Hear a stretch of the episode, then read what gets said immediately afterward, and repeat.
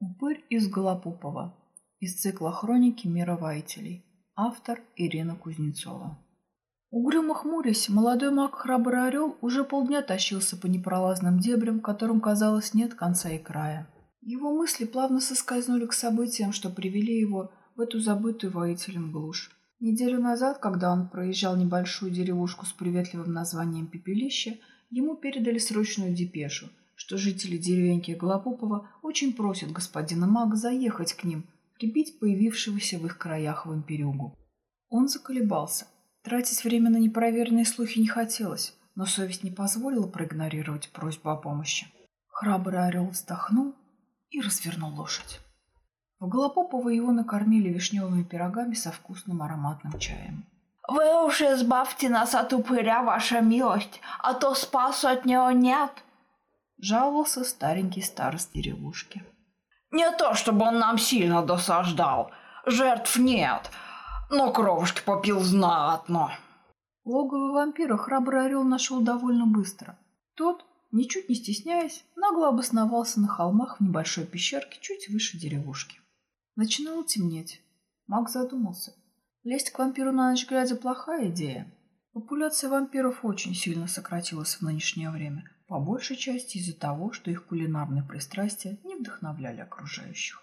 Сейчас вампиры встречались довольно редко, но недооценивать этих ночных существ не стоило. Если днем во время сна они не представляли опасности, то ночью лучше на одной дороге с ними не встречаться. Взвесив все за и против, Храбрый Орел вздохнул и решил не откладывать дело в долгий ящик. Задерживаться еще на один день не хотелось. Он заточил осиновый кол поострее и двинулся к лежбищу вампира. Тот с демонстративным нахальством уютно устроился в добротном гробу, который притащил в пещеру. Храбрый Орел хмыкнул от такого консерватизма. Наличие гроба выдавало в кровососе старого, побитого нафталином упыря.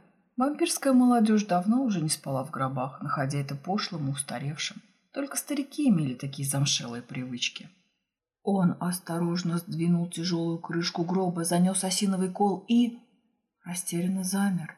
Перед ним был худенький юноша с очень бледной кожей и длинными темными волосами, одетый в черную шелковую рубашку и вельветовые штаны. Заостренные черты аристократического лица, усталого и слегка печального, были расслаблены и спокойны. Он умиротворенно посапывал, слегка посвистывая во сне.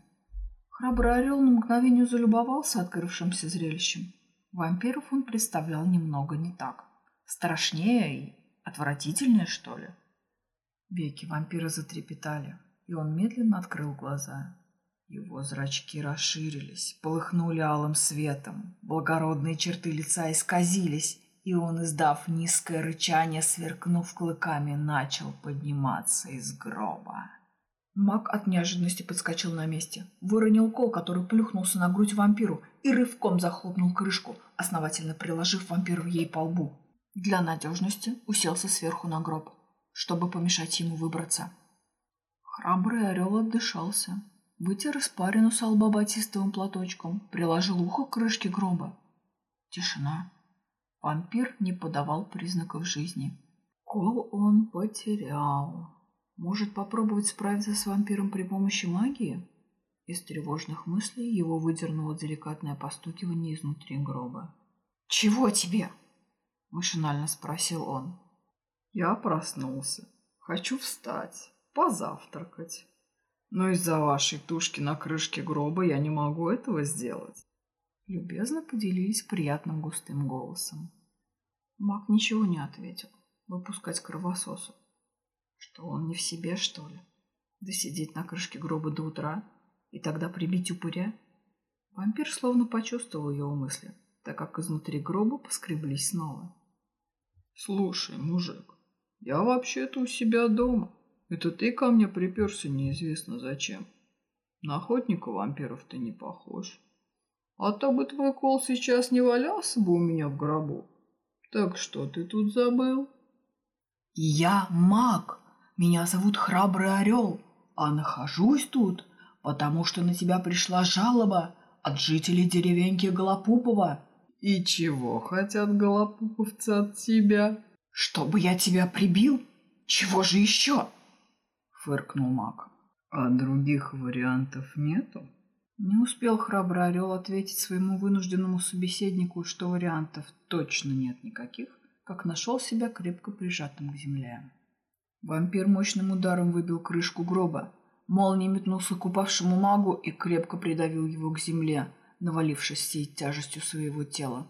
Несмотря на кажущуюся худобу, вампир весил прилично. Острые клыки замерли в опасной близости от шеи незадачливого охотника.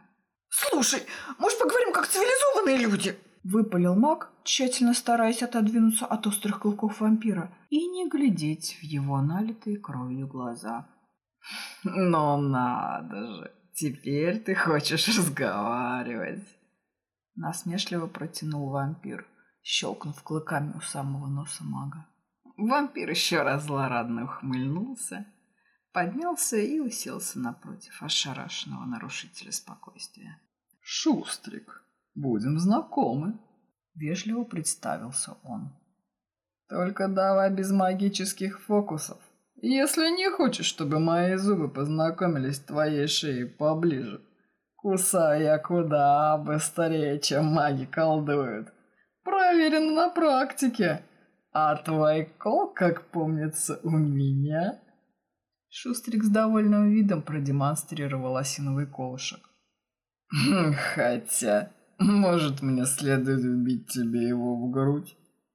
Войдешь в историю нашей славной планеты как первый маг, которого вампир убил осиновым колом». От такой заманчивой перспективы глаза его подернулись мечтательной пеленой. «Не смешно!» – буркнул Храбрый Орел. Вампир демонстративно пожал худенькими плечами. «Сколько тебе жители заплатили за мою голову?» «Нисколько. Это моя работа.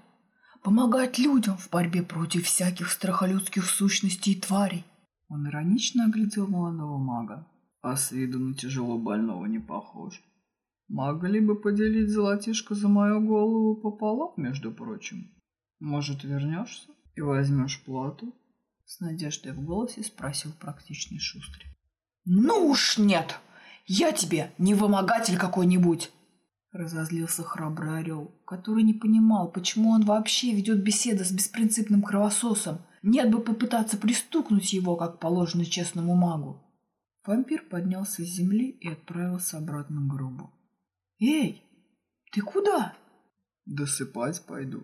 Ты разбудил меня раньше на добрый час.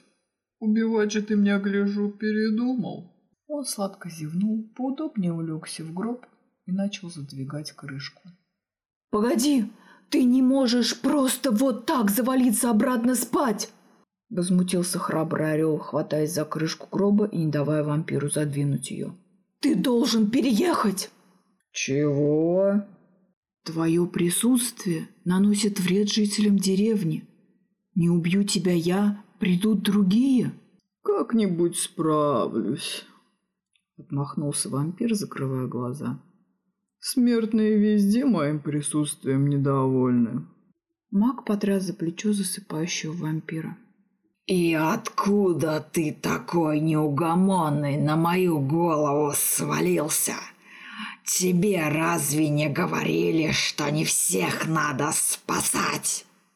Недовольно зашипел вампир, открывая алые глаза. Ноздри от близости человека у него слегка расширились. Мысленно он уже обдумывал, не попробовать ли позавтракать залетным магом. Перспектива хоть и опасная, зато очень вкусная и питательная. Храбрый Орел, заметив появившийся в глазах вампира голодный блеск, слегка отодвинулся. «Полегче! Я несъедобный!» На это опрометчивое заявление Шустрик насмешливо выгнул бровь. Он, пожалуй, рискнул бы поспорить с этим утверждением. «Как ты смотришь на то, чтобы отправиться в странстве на север?» – спросил маг. «А чего я там не видел в безлюдных землях?» – спросил с напускным равнодушием Шустрик, которому торчать в пещерах давно надоело. Идея о походе на север манила. Хоть какое-то разнообразие среди опостылевших ночей. Не такие они уж и безлюдные. Но зато и риск получить кол в сердце значительно меньше. Разве это не противоречит вашему кодексу магов, что всех страхолюдских чудовищ надо истреблять? Вампир скосил глаза на своего назойливого собеседника. «А ты разве страхолюдское чудовище?» На следующее утро храбрый орел вернулся в деревню и оповестил к вящему облегчению голопуповцев, что вампир больше не побеспокоит их драгоценные шеи. Конец. 5 апреля 2018 год. Озвучила Маша Белкина, студия «Орех в Белке».